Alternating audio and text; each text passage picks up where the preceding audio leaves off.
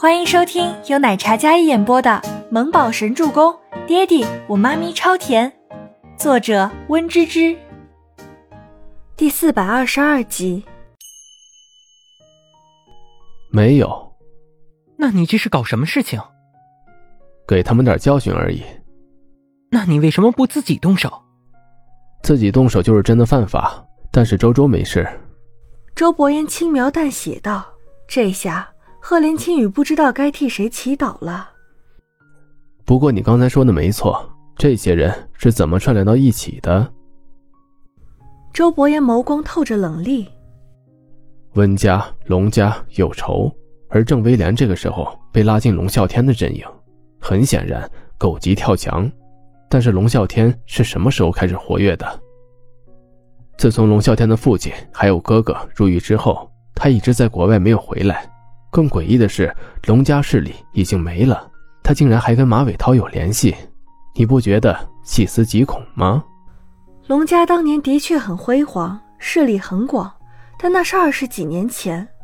龙啸天此次是想卷土重来吗？瘦死的骆驼比马大。龙家父子就算下台了，但人脉还有的。我感觉龙啸天这次卷土重来，像是针对你，或者说针对温家。贺连青有些担忧的看向身侧的周伯言，他可能是来复仇的。周伯言从容不迫的气场，偏头看向窗外的风景，深邃的眸如同打翻的墨水，潋滟着一抹冷光。缓缓，他张开薄唇，冷沉道。刚好我也有仇要找他报。周伯言回到倪氏大厦副总办公室，走到酒柜边上，拿出一个酒杯，倒了半杯烈酒，一饮而下。饮第二杯的时候，手上动作一顿，身后贴上来熟悉的拥抱。周伯言垂眸看着环在腰间的小手，眉宇间的戾气渐渐舒展收敛。倪清欢紧紧搂着周伯言的腰，脸颊贴在他宽阔的后背上，用力将他抱紧，让他感觉到他对他的在乎还有爱。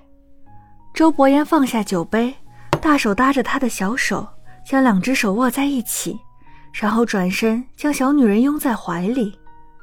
倪清欢不知道为什么，这瞬间鼻子一阵酸涩，然后眼泪就默默流了下来。怎么哭了？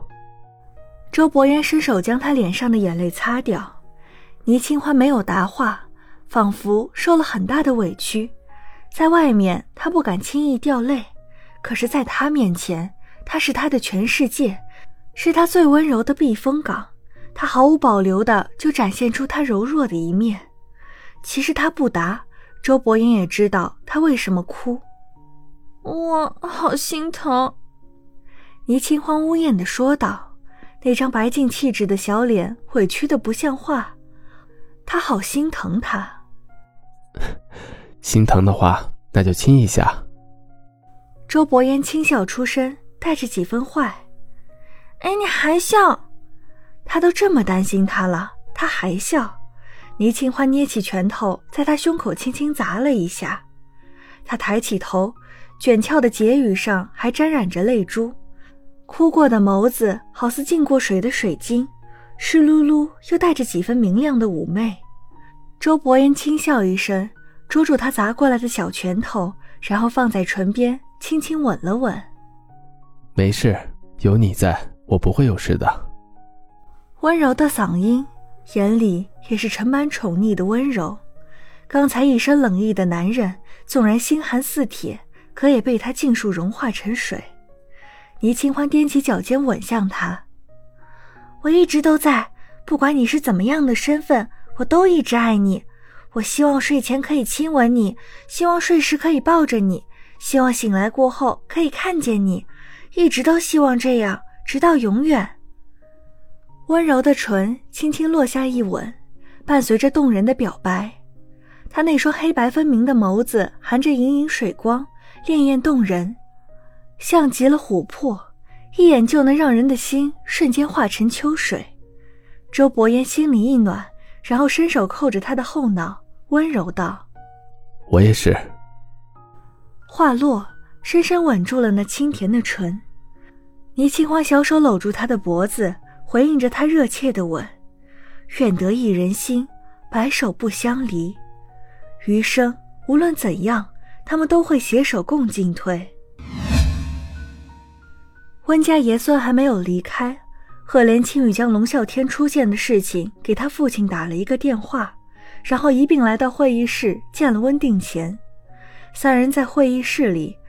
得知了前因后果的赫连青羽沉默了，空气里凝着一股低气压，也有气氛。可就在赫连青羽跟自己父亲打完电话片刻之后，他父亲回了一个电话过来，说出来的信息让赫连青羽有些惊讶。好，我知道了。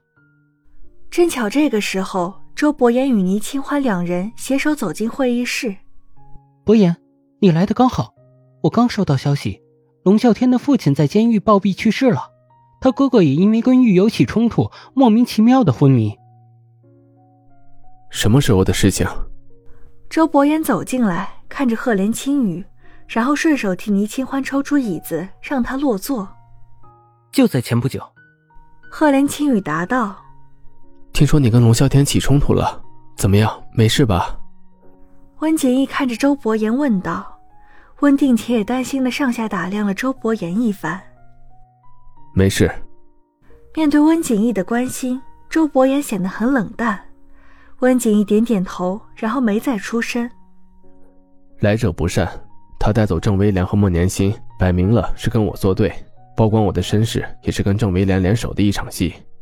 其实我很好奇，为什么是针对你？